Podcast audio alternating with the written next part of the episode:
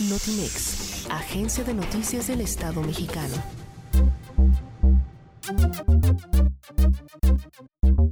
Después de cuatro jornadas, los equipos de la Liga MX comienzan a calentar motores en busca de la suma de puntos que los coloquen en lo más alto de la tabla. Luego de la jornada doble a mitad de semana, este viernes los tiburones rojos del Veracruz retoman actividad como locales ante unos gallos blancos del Querétaro con sed de triunfo en el Luis de la Fuente a las 19.30 horas. Mientras que el actual campeón Santos buscará ligar su segundo triunfo de la campaña ante las Águilas del América en el territorio Santos Modelo a las 21.30 horas.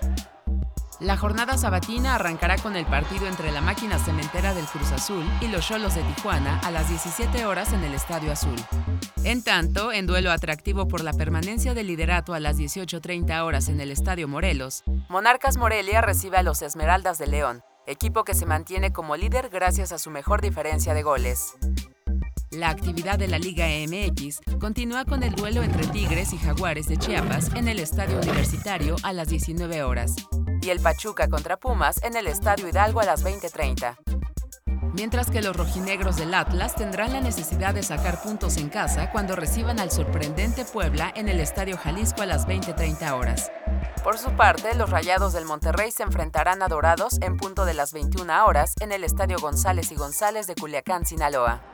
Para la jornada dominical, Chivas buscará su segunda victoria del torneo en su visita al Nemesio 10 en contra de los Diablos Rojos del Toluca a las 12 horas.